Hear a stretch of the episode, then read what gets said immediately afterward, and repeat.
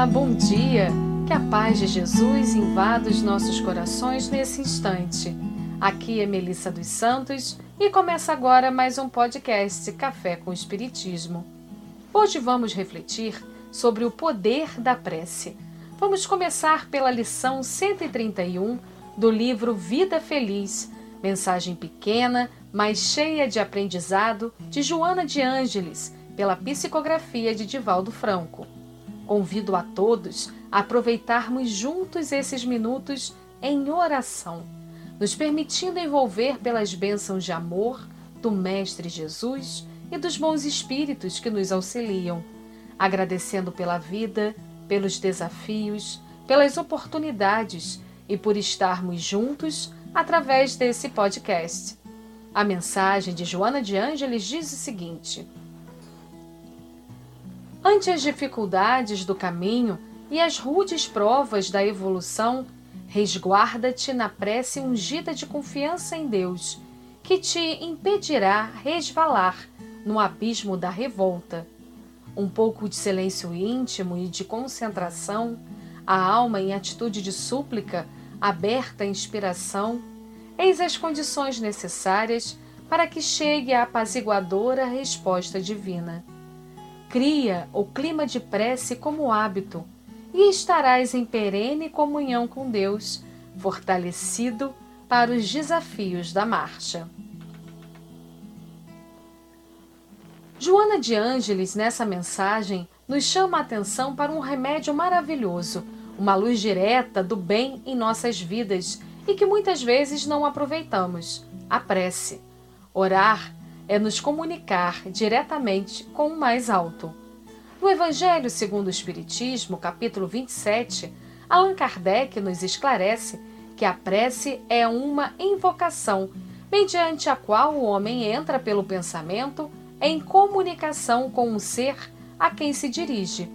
E diz ainda que a oração pode ter por objeto um pedido, um agradecimento ou uma glorificação. Em outro trecho do mesmo capítulo, Allan Kardec nos explica como funciona essa comunicação através da prece.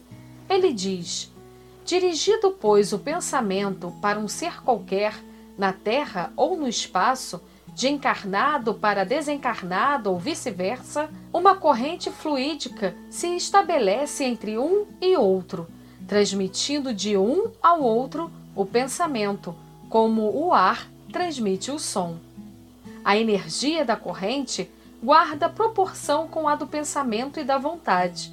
É assim que os espíritos ouvem a prece que lhes é dirigida, qualquer que seja o lugar onde se encontrem.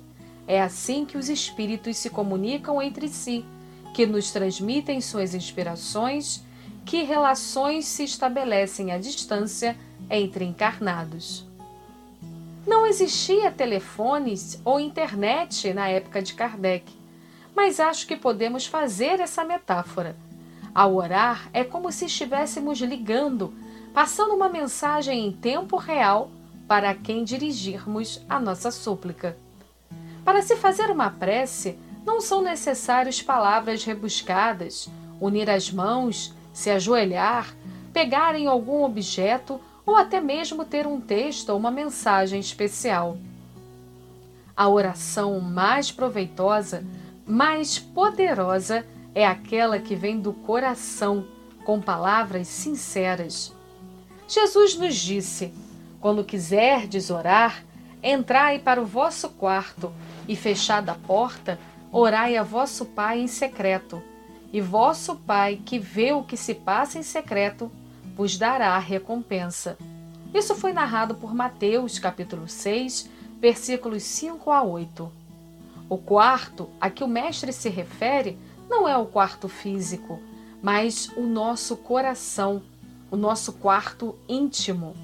Isso significa que é possível orar em todos os lugares que estivermos no trabalho, no colégio, no supermercado, na rua, dentro de casa, na sala, no quarto, no banheiro, na cozinha, em um templo religioso, num hospital.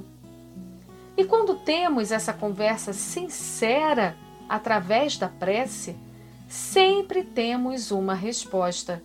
Mas para isso, temos é que estar receptivos. Nem sempre a resposta é aquela que queríamos, mas é a necessária para o nosso soerguimento. A prece é um recurso divino e especial, usado e muito até pelos espíritos superiores. Vários livros psicografados falam de como os espíritos desencarnados também utilizam o recurso da oração em favor de si mesmo ou de outros. Vigiai e orai, nos disse o Mestre Jesus, que viveu em estado de prece e se mostrou em oração em diversos momentos da sua passagem física pelo planeta Terra, nos deixando também esse exemplo vivo da importância da prece em nossas vidas. Por isso, vamos nos esforçar para seguir os conselhos de Joana de Ângeles e de tantos espíritos que nos alertam sobre as benesses da oração. Vamos nos esforçar para criar esse hábito precioso. Orar sozinho, orar em grupo e aqui vários grupos virtuais também. Orar em família, reforçando a prática do culto no lar.